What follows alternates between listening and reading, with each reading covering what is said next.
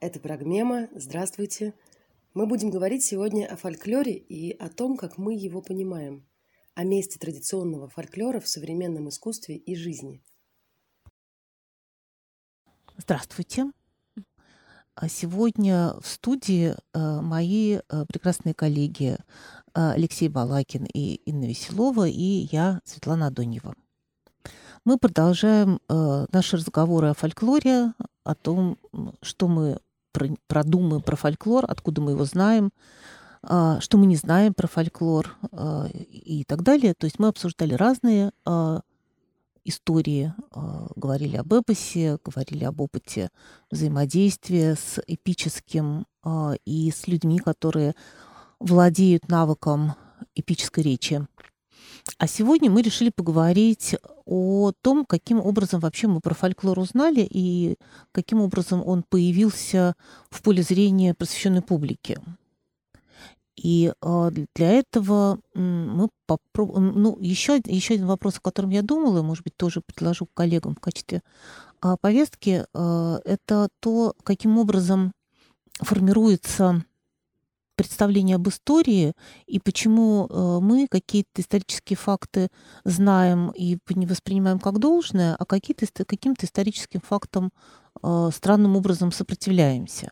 И как бы они не, пропа- не проникают в, э, в то построение, в то представление об историческом прошлом, которое ты формируешь а, не только в детском возрасте, но и дальше пополняешь во взрослом, но что-то принимается туда, а что-то выпадает из картинки. Я знаете, почему про это думала? Я решил посмотреть, э, что писал а, проб в русском героическом эпосе о том, как существовала былина, как существовали былины в XVII-XVIII веке. Вот чтобы понять, куда исчезают сказители, когда начинают говорить о, о, об эпосе. И э, странным образом э, говорится о том, что да, действительно там продуктивная эпическая, эпическая традиция — это время до, докапиталистическое, как и в других странах, да, сравнивая с другими традициями. А потом речь идет э, о, о, то, о, ну, о памяти, крестьянстве и так далее, и о народе, который хранит по уголкам, э, соответственно, э, эту самую эпическую традицию. Почему они не видят историю раскола? почему не видят очевидным образом картографированием понимаемую ситуацию, что все, вся книжность, э, икона и эпическая традиция, и музыкальная, в том числе, традиция сохранится в тех местах, где старо население, э, я ни в коем случае не думаю, что э, Проп умалчивал об этом из каких-то по каким-то цензурным соображениям. То есть тут-то и цензура, особенно в этом месте, это была какая-то внутренняя цензура. Внутренняя цензура. Ну, опять-таки, это, это не, не цензура. Мне кажется, что это какое-то как слепое пятно да, какое-то, да, да? Именно, да, это, угу. конечно, потому что что-то возникает тогда, когда мы хотим это увидеть. Ведь, э, как пишут искусствоведы, например, про русский пейзаж, он возник тогда, когда увидели, что это можно писать, что это, это красиво. Угу. Что это имеет самодостаточную ценность, а не только вот пейзажи голландские или итальянские. Что русский пейзаж, он ничуть не хуже. И вроде все там ходили, все смотрели, но только буквально первые русские пейзажисты, они увидели это, и они стали это изображать. И тогда за этим, за ними увидел и, увидела и просвещенное общество и публика. Ну, то есть получается, что мы э, э из некой симультантной зоны, да, ну, то есть той э, реальности, которая нас окружает, но которую мы различаем только в том случае, если нам предложена форма для развлечения, то есть то, что нам как бы формируется в нашем в нашем жизненном мире, то есть в мире коммуникации, в мире, в мире а, общения, сообщений и, и так далее. И тогда мы вдруг начинаем различать и видеть что-то как форму. А, у меня такой же был вопрос а, к себе самой. Ну, то есть как я не различала, категорически не, вот, не различала историю с бесконечно неупоминаемыми старообрядческими корнями классического русского фольклора, просто не видела ее, хотя она там все время присутствовала.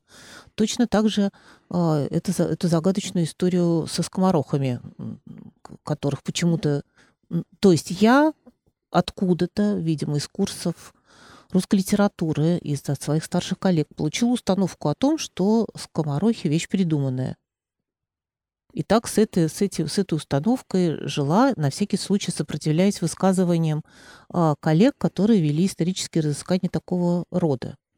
А, можно я поделюсь своими африканскими впечатлениями? Нужно. с этим. Да?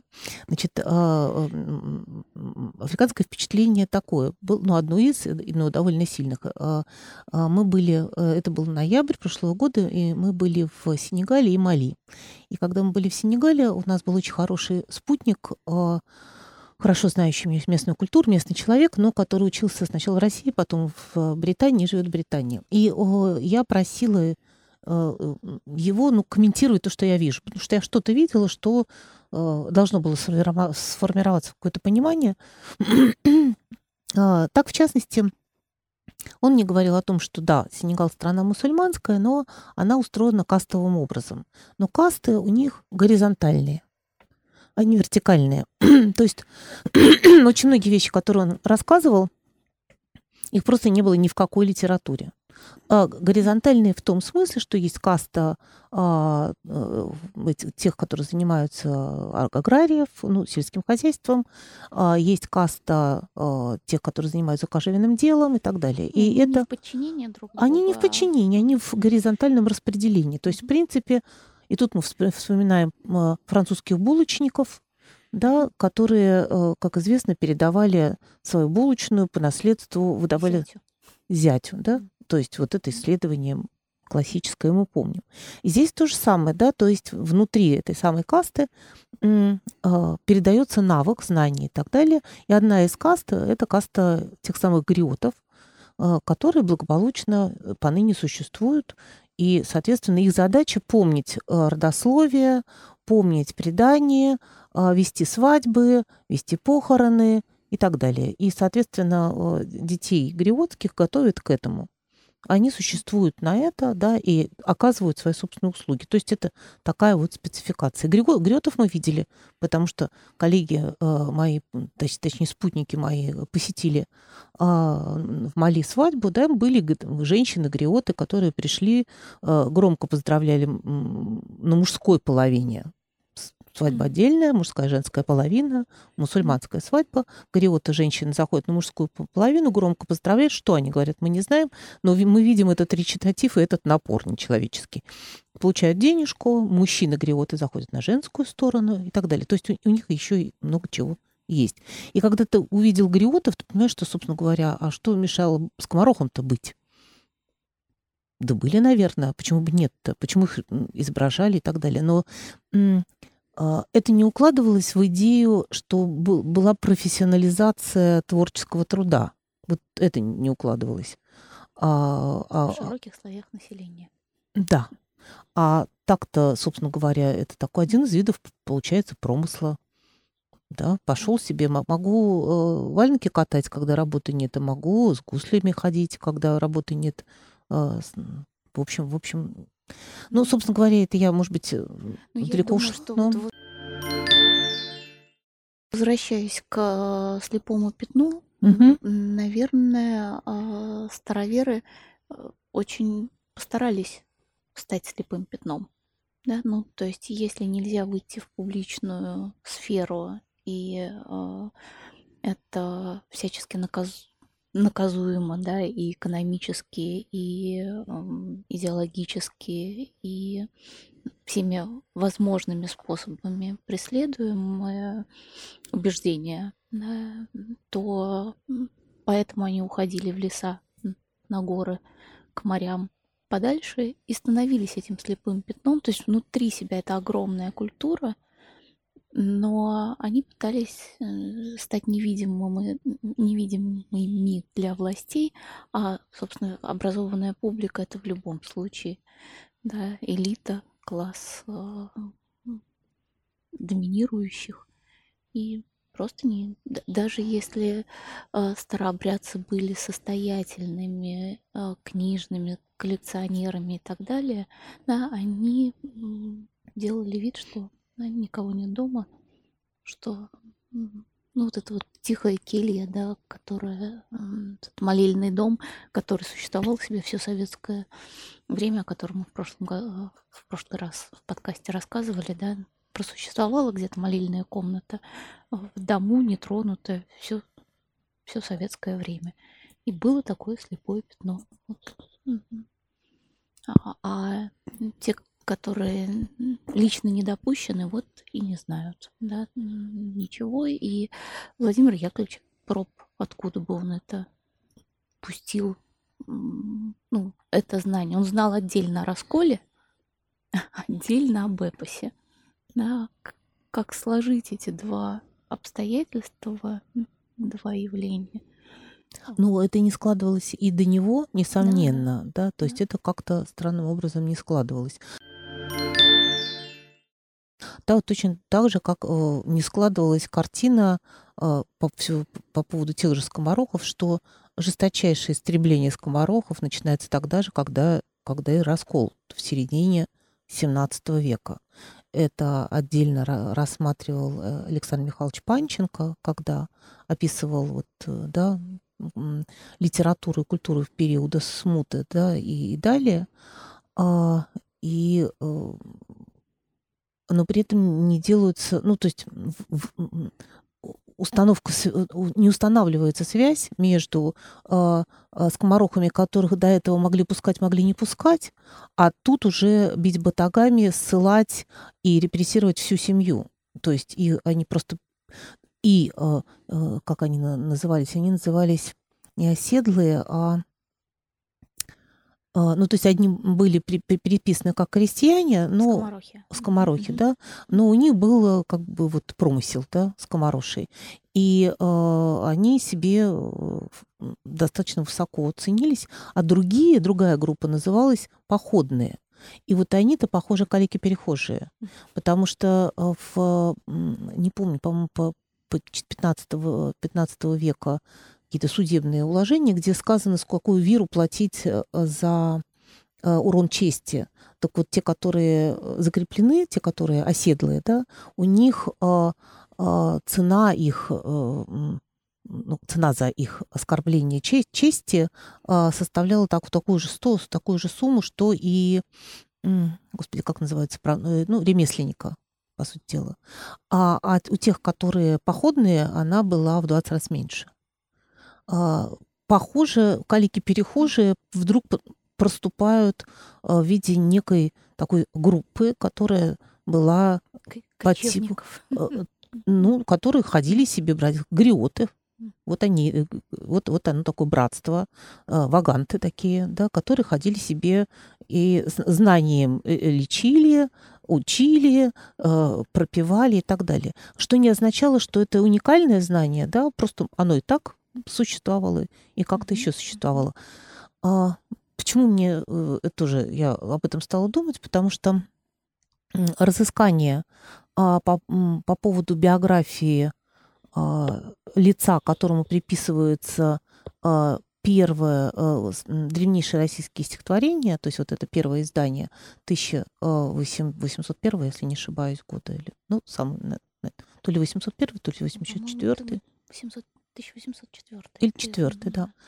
Я помню, что они, да, они рядом выходят вместе с словом, словом полку Игореве, да, и э, э, вот это первое, первое издание приписывалось некому человеку Кирше Данилову, э, о котором э, сейчас уже практически доподлинно известно благодаря исследованиям э, некоторого количества людей. И я прихватила с собой книгу Виктора э, Ивановича Байдина «Кирша Данилов в Сибири и на Урале. История как биографические этюды». Эта работа вышла в 2015 году, но он обобщает большое количество разысканий, которые были сделаны до него, и достаточно убедительно показывает, что это один из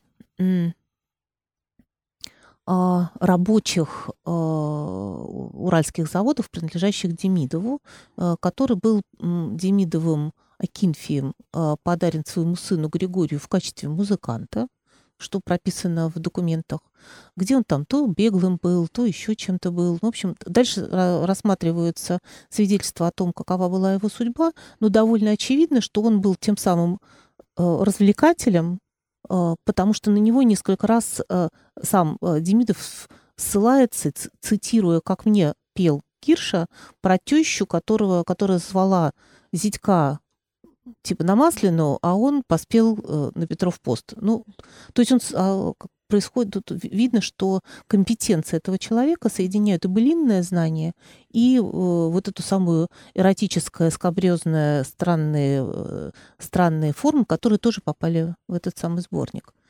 И также совершенно точно он выход, выходец из кеженских э, из Кирженца. То есть это, это беглые, те самые э, староверы, которые отправляются э, на Урал, и там э, за толику малую им выписывают документы для того, чтобы принять их э, на заводы, поскольку это сильно выгодно, и рабочая сила нужна. Ну, ведь такие люди были и среди поморов. Вот я на одном mm-hmm. из предыдущих подкастов рассказывал, что вот когда уходила артель на Канин, и там сидела несколько месяцев ловить навагу, ну, или даже за не только на, на навагу, когда какое-то количество людей уходили куда-то из дома и жили очень локальным таким сообществом внутри буквально одного помещения, вот в такую группу не, неизбежно брался э, человек, э, вся функция которого была только непрерывно о чем-то говорить, рассказывать истории, петь песни, петь бели, э, рассказывать белины, все что угодно, чтобы как бы устроить нормальное психологическое состояние вот этих вот артельных людей, которые ничего не видят, кроме снега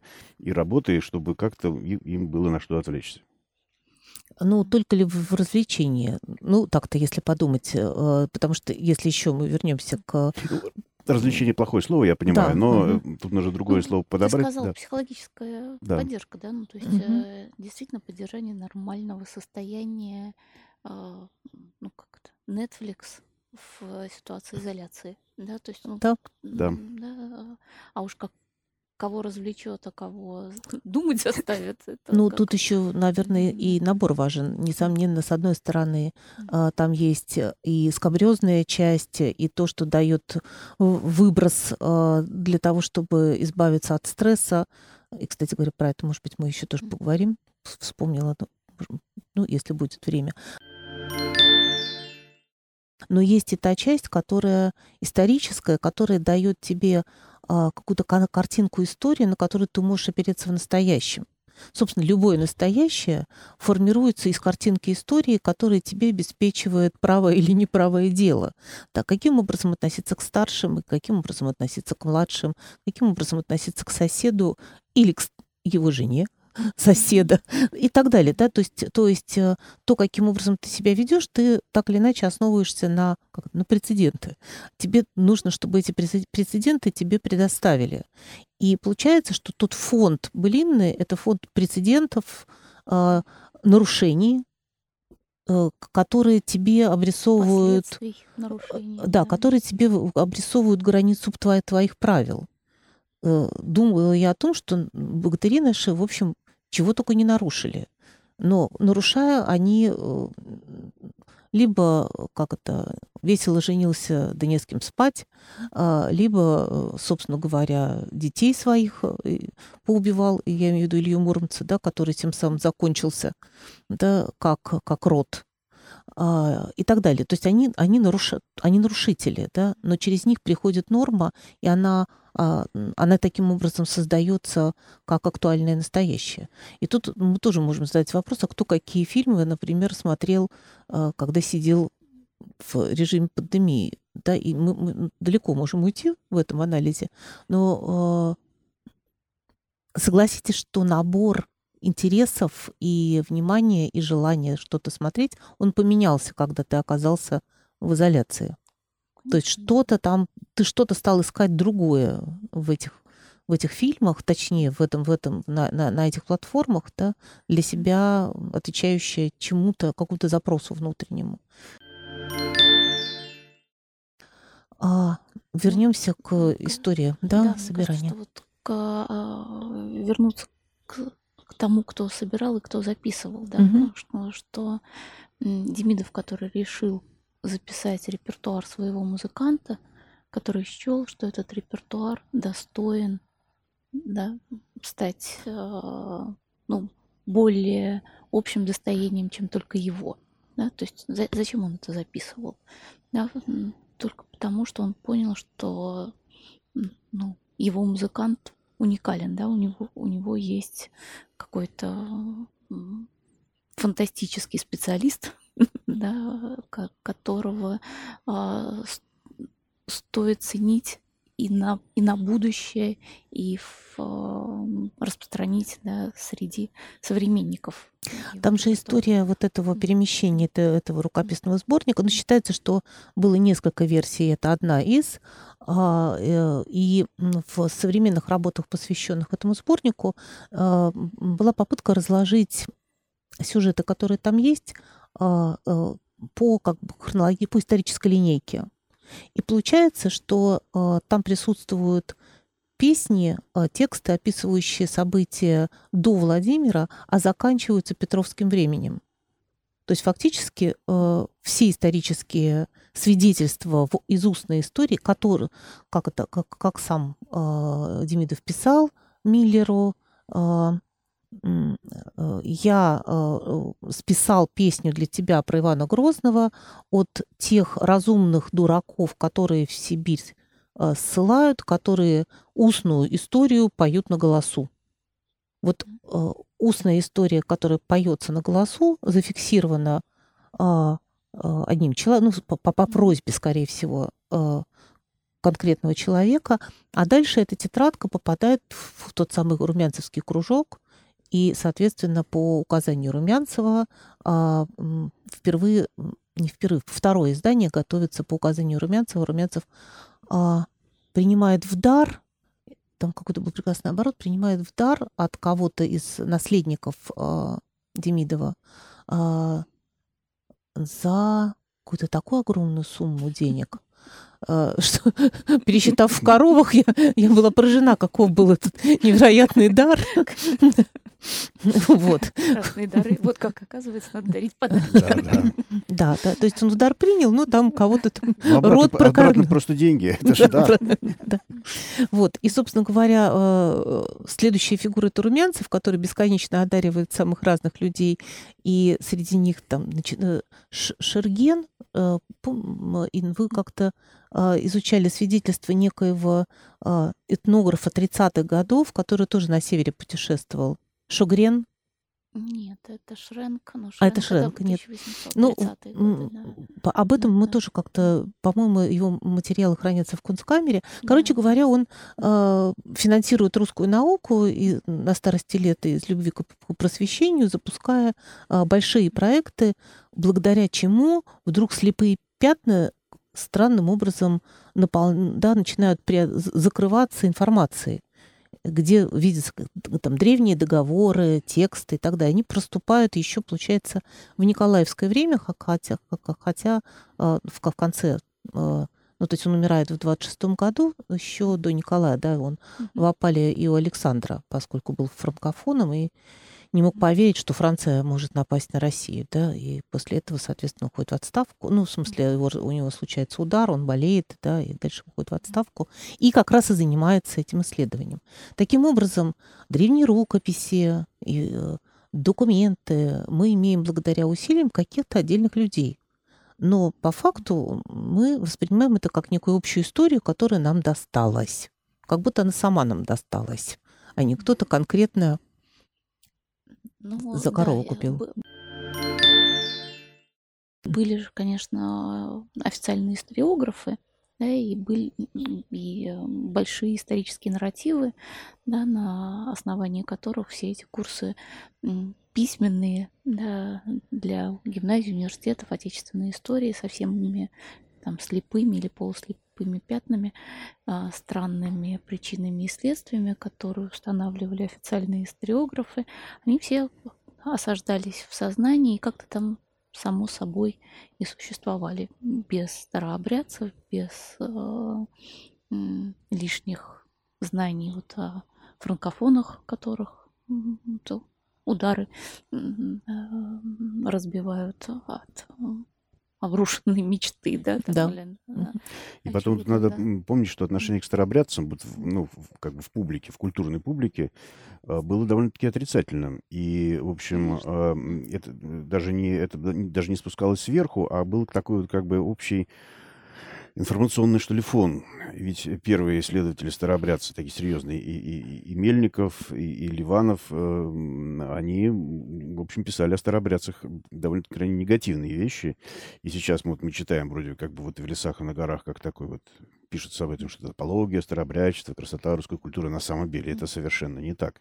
Это крайне критические по отношению к старообрядцам тексты, да, кажется. Да, да, конечно, они и изысканно унижающие, стигматизирующие, да. и то есть действительно не без художественных э, достоинств, но э, герои, которые выведены у Мельникова-Печерского, э, далеки от приятности, от симпатичности, все они идут на какие-то странные компромиссы. Ну, в общем, это еретики э, и фанатики.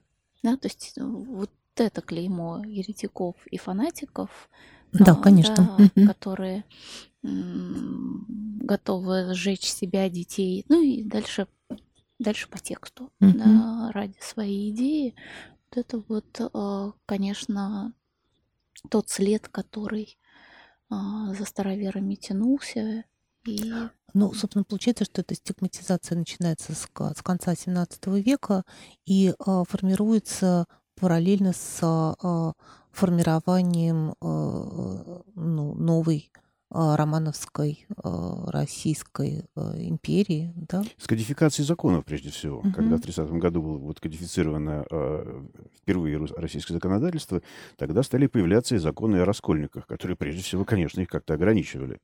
Угу. Потому что до этого, в принципе, в правом поле их не существовало, как я понимаю. Ну да, до этого было просто преследование. Да. да и... это, это, соответственно, какой год? Тысяча... 830-й, вот mm-hmm. первое, первое собрание закона, полное собрание законов, mm-hmm. когда уже стало понятно, какие законы есть, а какие нет, и, и, и стали дополняться следующими законами, в следующие 40-е годы, 50-е и последние, вот о чем мы уже говорили, 53-й год, Э, самое э, жестокое, последний как бы, закон о раскольниках, на основании которого были послед... сожжены последние скиты, которые достаточно свободно, относительно свободно существовали на Северной Двине. Но при этом существует э, в Москве большое количество людей, поднимающийся капиталистический класс, который в нашей и это было все-таки чуть позднее. Это уже при Александре. Это уже при Александре, когда фактически всю новую российскую промышленность создали либо старообрядцы, либо выкресты. Если так смотреть по ключевым, да, ключевым да, фамилиям да. Э, главных. А, а, ага. То есть это событие уже э, да. деятельности Александра да. II, да? Угу. Я, я думаю, что до того это было накопление капиталов, вот эти все, ну, описываемые Мельниковым, Печерским, да, э, бизнесы по Мгм. слободам Да. удаленным, с ложечники, что там, расписная а, хохлома, ну, то есть деревянная посуда, вот это вот все, что а, и производилось э, в старообрядческих поселениях, старообрядческими мастерами, ну и мы знаем, да, что, а, собственно, роспись напрямую связана с вообще с письменностью, которая оказалась в лесах как раз к тому времени, и вся эта, все эти народные промыслы тоже следствие старообрядческих уходов. Но получается, э, если мы вернемся к э, публикации э, русского эпоса, получается, что вот выходят древнейшие российские стихотворения, собранные Кишем Даниловым дважды, Дальше рукопись э, утрачивается, потом находится. А, но э, всю половину Николаевские времена а, это, э, это тексты, это, эти тексты используются как способ создания национальной старины.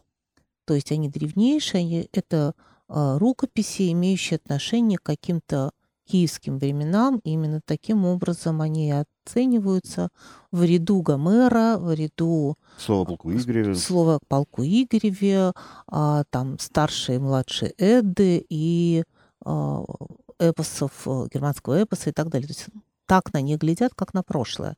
И а, в связи с этим, может быть, Алексей к вам вопрос, потому что, может быть, вы лучше, то есть должны быть лучше об этом знаете. Э, это история о том, каким образом, ну, то есть о, то, что знаю я из курсов литературы университетских, это то, что национальный вопрос, да, создание национального возникает на этапе прихода романтизма. То есть обычно говорят о романтизме, а, то есть о стилях, а не о социальности или не о политической истории страны. А, что у нас э, с Пушкиным, национальным и так далее происходило, да? Я так полагаю, что тут тоже оценок было много, потому что он же тоже вроде бы опирался на ту самую старину э, эпическую, да, да, для ну, того, общем, чтобы тогда, создавать это. Тогда это считалось, конечно, с одной стороны, э, какой-то вот такой винтаж, то есть определенный покрытый плесенью и, и, и, и, мхом. Вот. А с другой стороны, все простонародное, в общем, считалось литературой второго сорта. И даже вот э, этот прекрасный пример, когда вот Пушкин опубликовал часть своих сказок, это вот буквально они не понравились никому. То есть э, это было воспринято как очередное свидетельство падения пушкинского таланта. Вот. Даже Белинский их обхаял, сказал, что это, в общем, это, это, это несерьезно, этим вообще не стоит заниматься. То есть вот все народное и э, фольклорное, это такой вот, скорее вот воспринималось только как такая. Э, как, как дополнительное свидетельство величия монархии, скажем. Вот у монархов всяко, когда изображали монарха, парады портреты, изображались какие-то вот э, представители племен, которые вокруг него. И вот в составе вот этих племен должны быть и некие, некие русские, у которых есть некие, вот поют некие песни и водят некие хороводы. Но это никак не, не воспринималось как равноценное по художественным достоинствам э, тексты безусловно. Mm-hmm. Это было что-то вторичное. И должен был, быть, должен был произойти вот этот слом сознания, когда вот эти тексты прежде всего стали восприниматься не как музей и не как э, свидетельство какого-то глубокого невежества простого русского народа, а как что-то прекрасное и достойное изучения, чтения и абсолютно всеми. Прежде всего, всегда любая научная революция, она совершается в головах. Э, это касается и записи э, фольклора, и, и его дальнейшего бытования вне своей какой-то вот э, среды, где он живет. Ну, тогда когда же это происходит? То есть еще э, в Николаевские времена это все как это э, рудименты, архаизмы и прекрасные остатки ушедшей старины, которые Памятники. э, памятники, древние, да. древние Да. памятники, да, которые можно хранить, обставив их в стиле ампир или в стиле еще каком-то, да, используя как Да, а, осколок. витрина, витрина, Мгм. сигнализация, чтобы, не дай бог, не подойти поближе, да. Да, сторож с берданкой, да. Да. Когда происходит переход? Вот, мне кажется, это Мгм. очень интересный вопрос. Тут, конечно, вот э, такого перехода как такового не- нельзя сказать, что вот именно вот именно вот одно что-то послужило а, причиной тому, что а, э, и э, читатели, и ну вообще образованные русские люди заинтересовались а, фольклором и прежде всего былинами. Тут надо рассказать такую предысторию. Когда была проиграна Крымская война, молодой и пришедший недавно на пост э, э, морского министра великий князь Константин Николаевич, брат Александра II, у, него возникла идея. Он был человек чрезвычайно образованный, чрезвычайно умный. А У него возникла идея, что для, что для того, чтобы реформировать русский флот, нужно не только строить новые корабли, но и нанимать туда людей, которые знали бы морское дело. А, И, соответственно, нужно набирать туда крестьян, которые бы жили, при, ну, как бы, условно говоря, при морях, при воде, и как-то были знакомы с мореходством. Но для того, чтобы описать э, вот это, для того, чтобы собрать сведения о том, какие крестьяне где живут и как все это э, у них э, происходит, у него или у кого-то из его единомышленников, а ему удалось собрать в морском министерстве чрезвычайно молод- команду чрезвычайно молодых и прогрессивных э, бюрократов, либеральных бюрократов, можно так сказать, Мгм. возникла идея, чтобы послать в различные э, края э, страны писателей, дать им определенное жалование, и чтобы они э, написали путевые очерки. Для этого был специально реформирован э, журнал «Морской сборник». Ну, то есть грант на полевые да, грант, исследования. грант на полевые исследования. Это отдельный вопрос, но, тем не менее, такая идея возникла, и, и к ней привлекли довольно большое количество писателей, э, которые сейчас входят в школьную университетскую программу, в том числе Островский и Писемский. Но и сама идея, что посылки куда-то литераторов для описания и изучения страны, которую в Петербурге, в Москве мало знали, она проникла и дальше. А в то время, время, это время невиданных реформ, страна менялась, а, основывались новые журналы, этим, в том числе и не только литературные, но и экономические. А, были объявлены новые свободы, и новый, новым журналам требовался новый материал, новые материалы. И э, эти журналы посылали своих сотрудников для описания, для изучения э, отдаленных местностей России. Вот. С одной стороны. С другой стороны, просто вот, э, чтобы получить какие-то путевые очерки. И тут нужно э, сразу вспомнить такого человека, как Павел Иванович Якушкин. Отдал... Это очень интересная фигура, меня да. всегда абсолютно интриговавшая. Да, Я видимо... подозреваю, что хождение в народ про это нам что-то не то рассказывали Сейчас или не все. Кажется, угу. расскажут, потому что действительно эта фигура что-то. Да, еще он был, э, он, э, э, как бы, можно сказать, поздний славянофил, то есть он дружил с Хомяковым, с Аксаковыми, которые еще в 30-е годы и в 40-е, вернее, годы практиковали ношение русской одежды, а, у них отра... они отращивали бороды, за что... Ну, вся... Стрижка. Да, в... да, да, стрижка, да, да, да, в скобку, да. Ну, то есть они выглядели как староверы. Да, ну, как крестьяне, там, ну, как такая крестьяне. вот услов, условные да. крестьяне, потому что понятное дело, что никто толком не, не понимал, как э, одевались и крестьяне. Там масса всяких анекдотов исторических есть по этому поводу.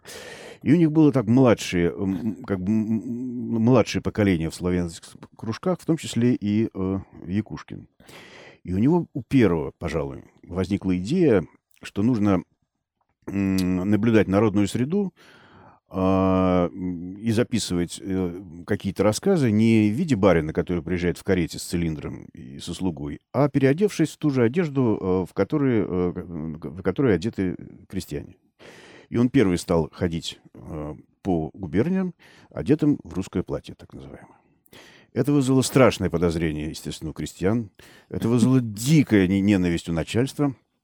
В какой-то момент его задержали, а доложили об этом в Петербург, и Александр I лично э, 12 января 1859 года... Александр II. Александр II, да, да. прошу прощения. Александр II э, велел, э, разослал вот такой рескрипт.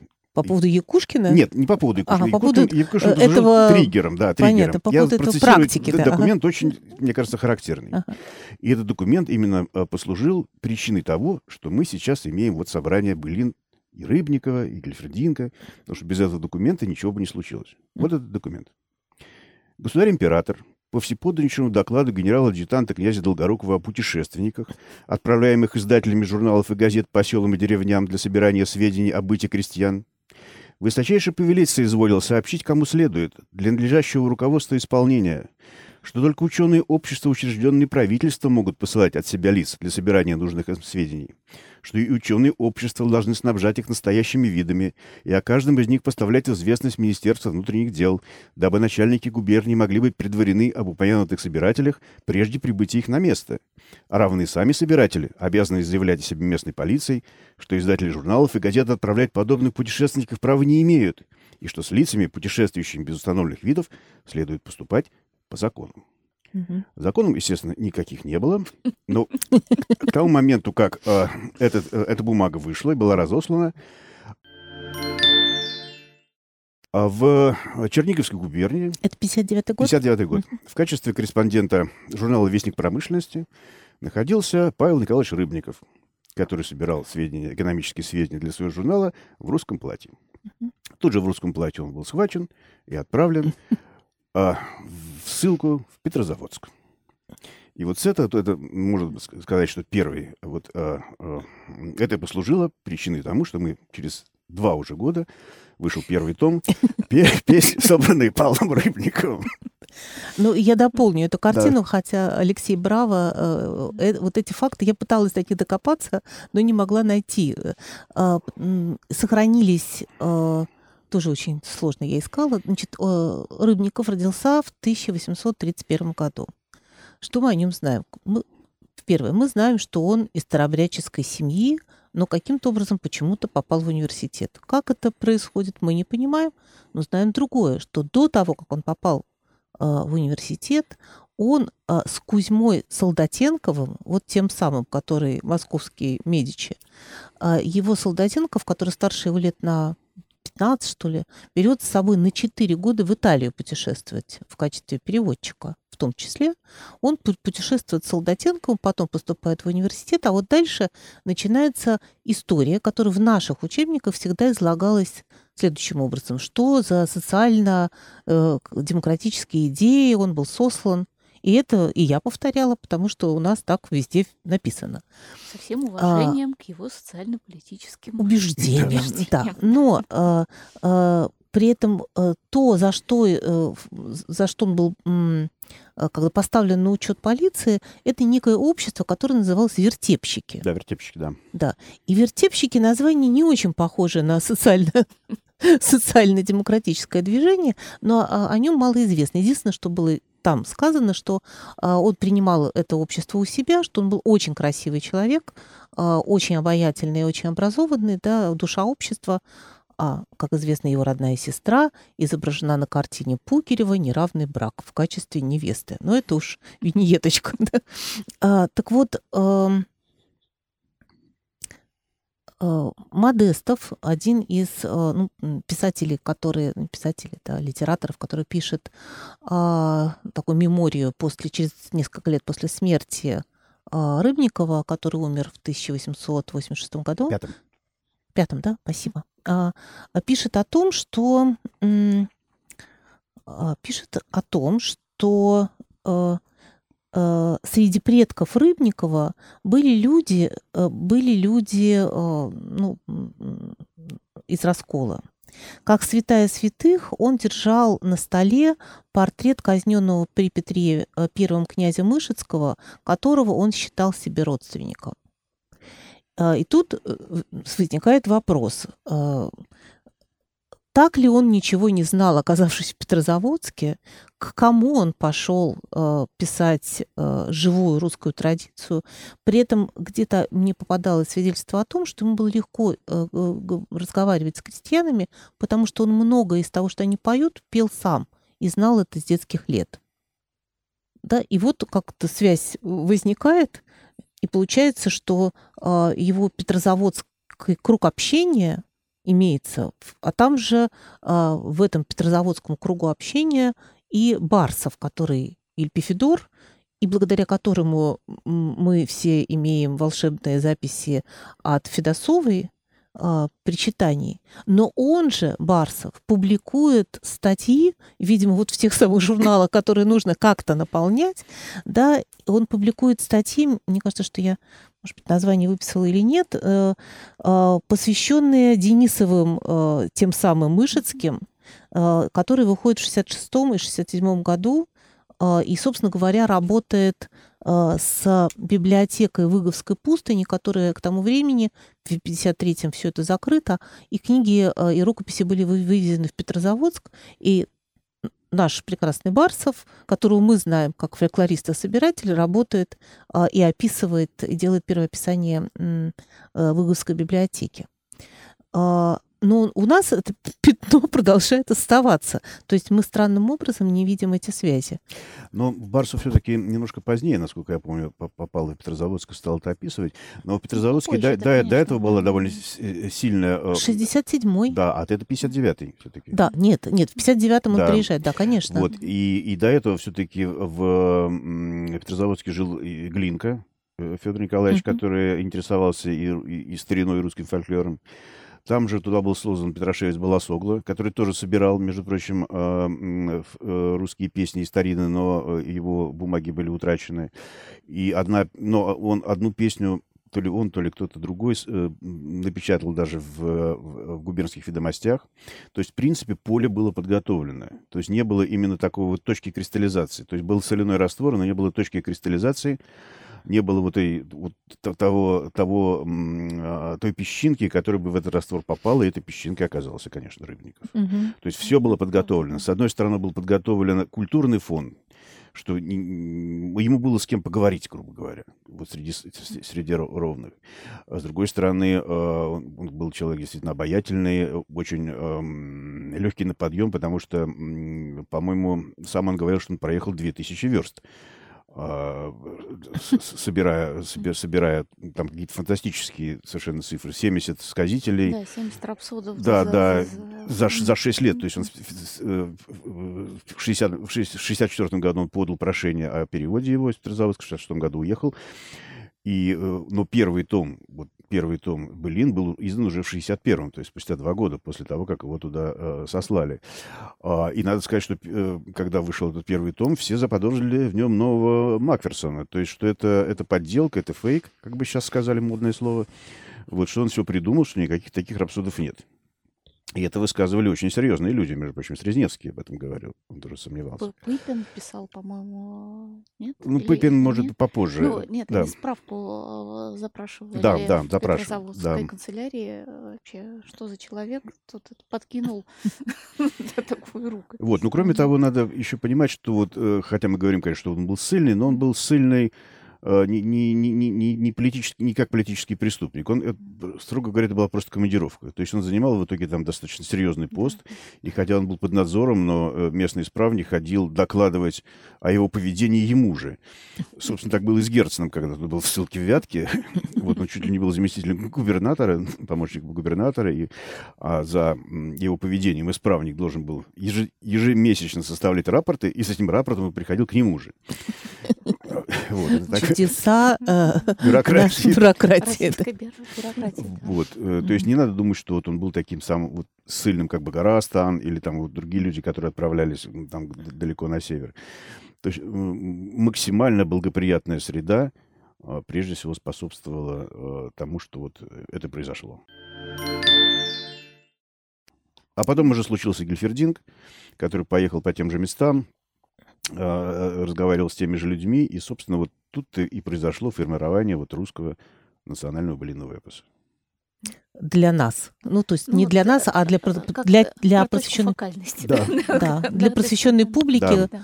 А, но я так понимаю, что это произошло, значит, сначала Тома Рыбникова выходит, да. потом весьма высокопоставленный чин э, Гельфердинга, да. да, он по, посол э, в Сербии, что ли? Ну, он был очень, да, ну, упакованный есть, в этом смысле очень, очень хорошо, серьезный да. человек, да, который э, отправляется и э, описывает картины, которые он наблюдает э, в а, а, Алунецкой губернии, в Пудожье и так далее, недоумевая, почему в городе Петербурге стоят и есть и мечеть, есть и протестантские церкви, а почему-то он видит хорошо устроенные деревенские селения, а в середине селения какое-то мерзкое, как зуб гнилой, обрушающаяся церковь или такое же разрушенное кладбище. И когда он подходит и спрашивает, ему говорят, так запечатано же. То есть вот те самые печати, наложенные в 1851 году, а, да, запрещают а, крестьянам ходить и молиться на своих кладбищах и, соответственно, в старообрядческих церквях.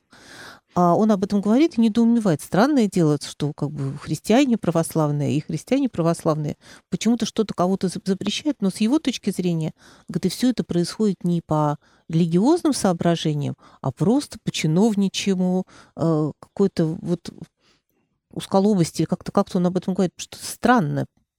А он же, получается, в 71 году, он летом э, или весной, весной, по-моему, он уезжает, а в, в, к концу года, то ли в ноябре, то ли в декабре, а, благодаря его стараниям, а, привозят Трофима Рябинина а, в Петербург, где на его слушание собирается куча народу, в том числе музыканты, Стасов, Мусоргский, Репин рисует его карандашный портрет.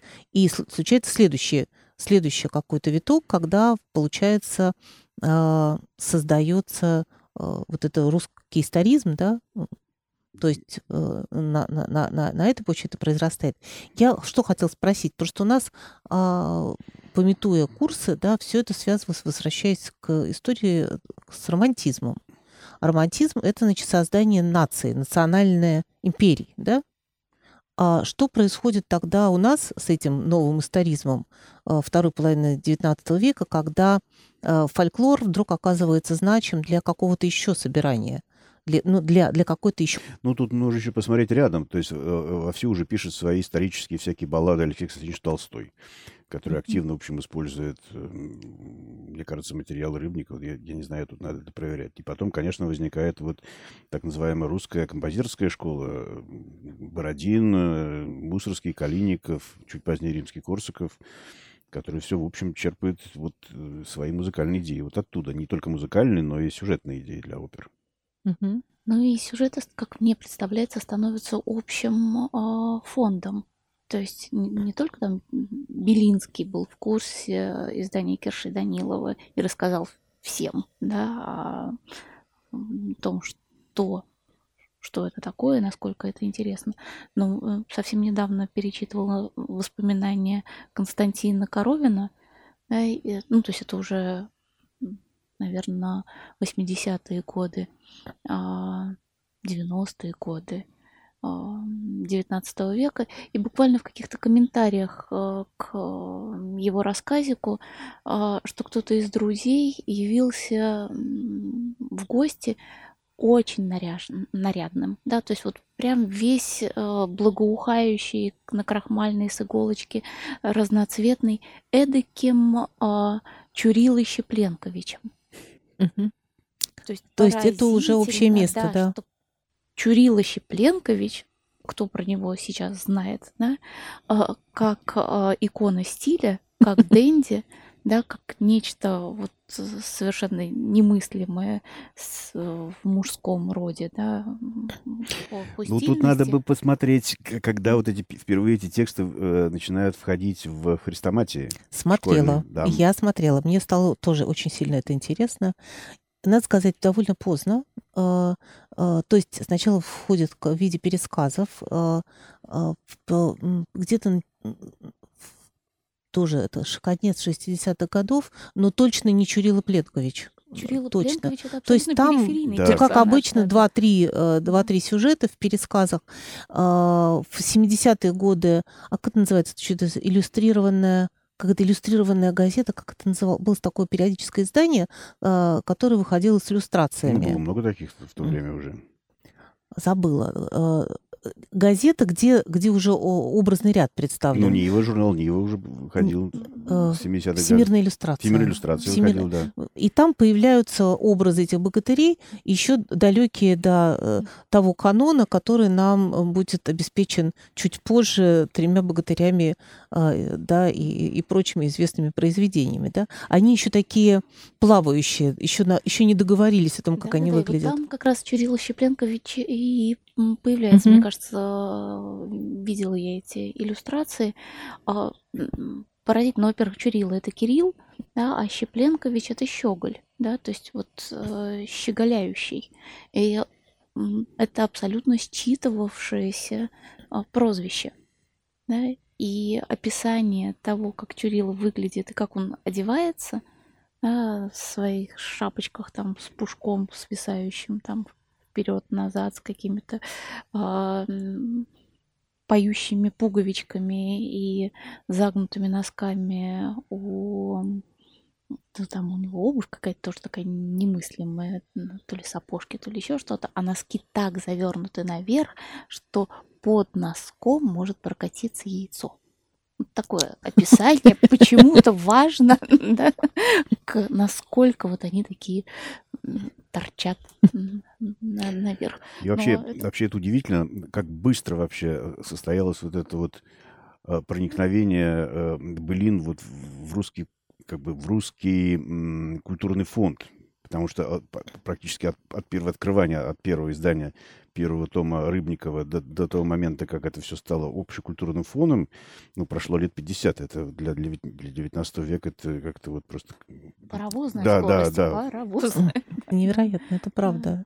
Да, и уже, соответственно, а, у Мусорского фрагменты из Трофима Рябинина, и а, в операх, а, в опере Садко текст из Кирши Данилова и так далее. И все это, да, созидает. да. Вот вопрос, почему? да? Федосова у Некрасова. Федосова вся пересказана Некрасовым. Вопрос, почему это происходит? То есть э, что, что такое созидается национально своеобразное? Ведь э, Дягилев это уже следующий виток. То есть мир искусства и еще какое-то русское, другое русское, которое дано в русских сезонах, оно отличается от вот этого слоя, от, назовем его стасовским, да, или там историзмом.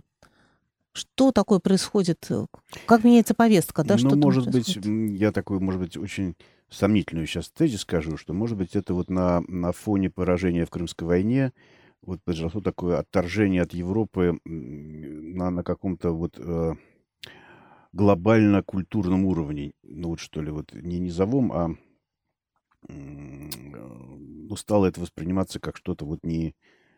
Ведь, э, ведь и, главное... Это разговор про особый путь? Нет, это не разговор про особый путь, нет, это разговор, я даже не знаю про что, ведь главный идеолог вот этого направления, собственно, Стасов, который и, и, э, и, и- и русскую художественную школу поддержал, и э, русскую, Музыку, да. русскую, русскую музыкальную школу, что,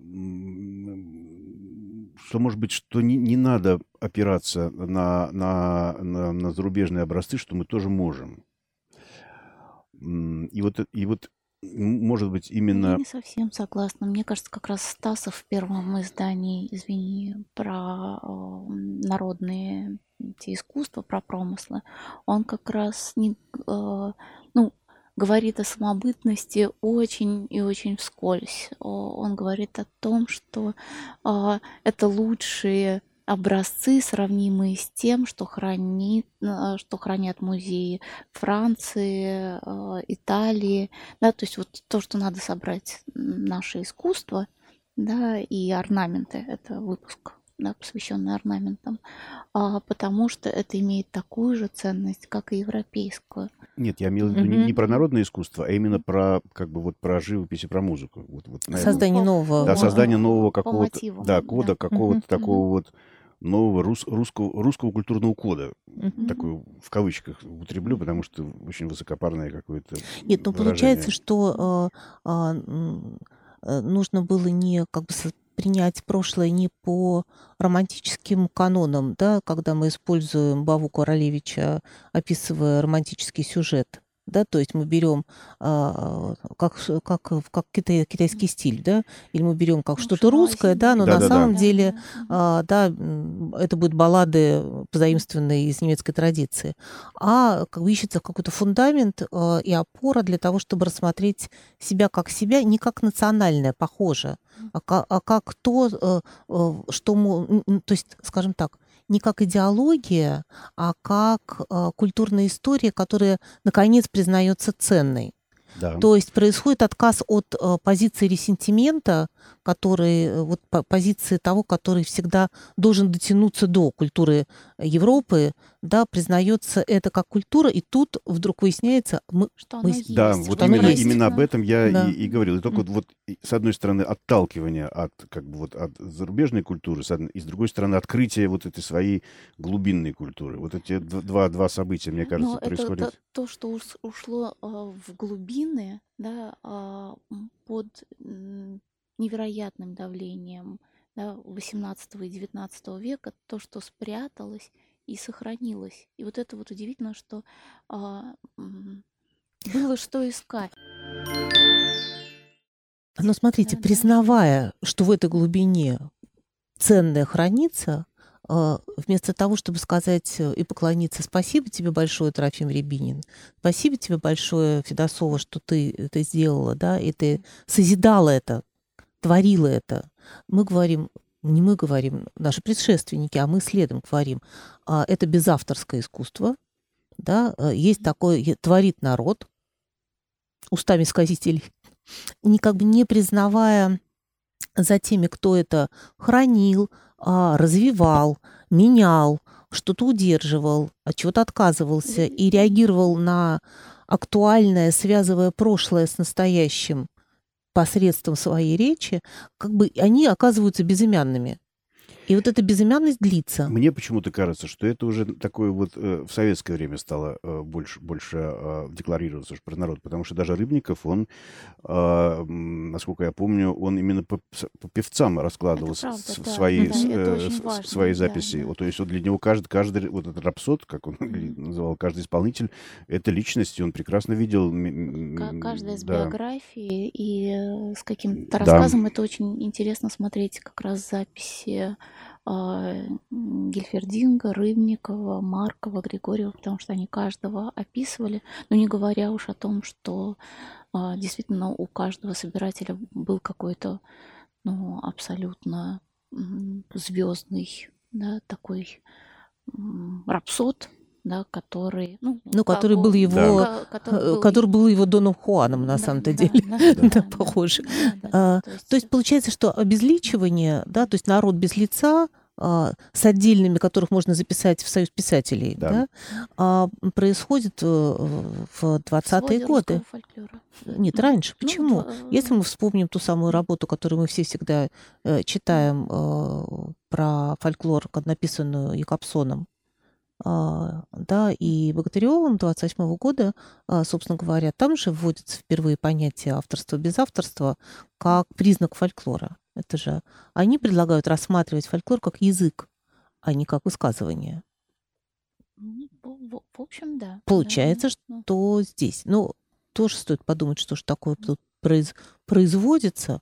А, ну, то есть они это делают из, из своих соображений. Они делают, из, да, из своих лингвистических, лингвистических. Uh, метафор. Но, конечно, это накладывает, то есть и, и кто знал эту работу до 70-х годов ну, в да. Советском Союзе, да, работу Богатырева и Капсона издали в 29-м в Праге, и, в общем...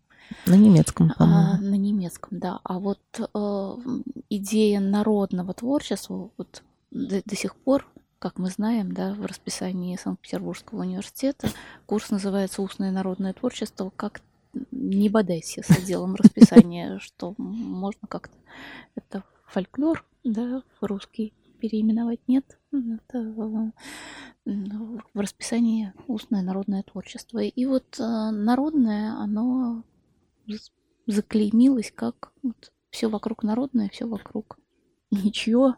Как известно. Да.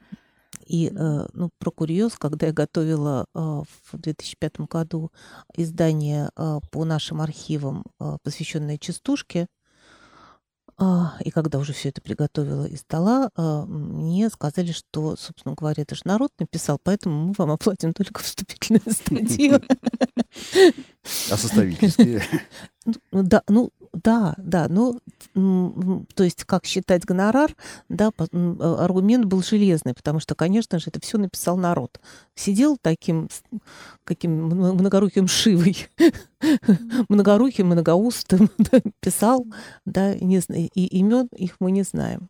Но мы знаем их имена, будем вспоминать их имена, будем дальше говорить о наших героях, которые обеспечивают нас прошлым, а, а следовательно и настоящим, а следовательно и возможностью смотреть в будущее.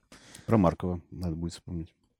Прекрасно, да. Мы, мы остановились на Гельфердинке, а, то есть мы дошли до а, 1871 года и посмотрели немножко вперед к концу а, 19 столетия к тому, что происходило в русской культуре, как она на это реагировала. Видимо, про Маркова начало Интересно, века мы поговорим в следующий раз. Самый конец угу. 19 да, и чудесная пара, по-моему, 20 там какой-то восьмилетний они оба 77-го, кажется, года рождения. И первая ну, экспедиция в 98-й год. Нет, ну Марков, да, ты 99-й э, год 98 98 да, то есть 20 э, с небольшим лет этому прекрасному Алексею Владимировичу Маркову, и он встречает 45-летнюю несусветную красотку Графену Маркову. Крюкову. То есть Крю... Крюкову, Графену Крюкову, да. да, которая делает с ним Поговорим об этом э, в следующий раз, потому что э, эти наши герои и это время э, точно заслуживают э, отдельной беседы. А, спасибо большое, дорогие друзья. Ну, спасибо. Спасибо. До, До свидания. До свидания.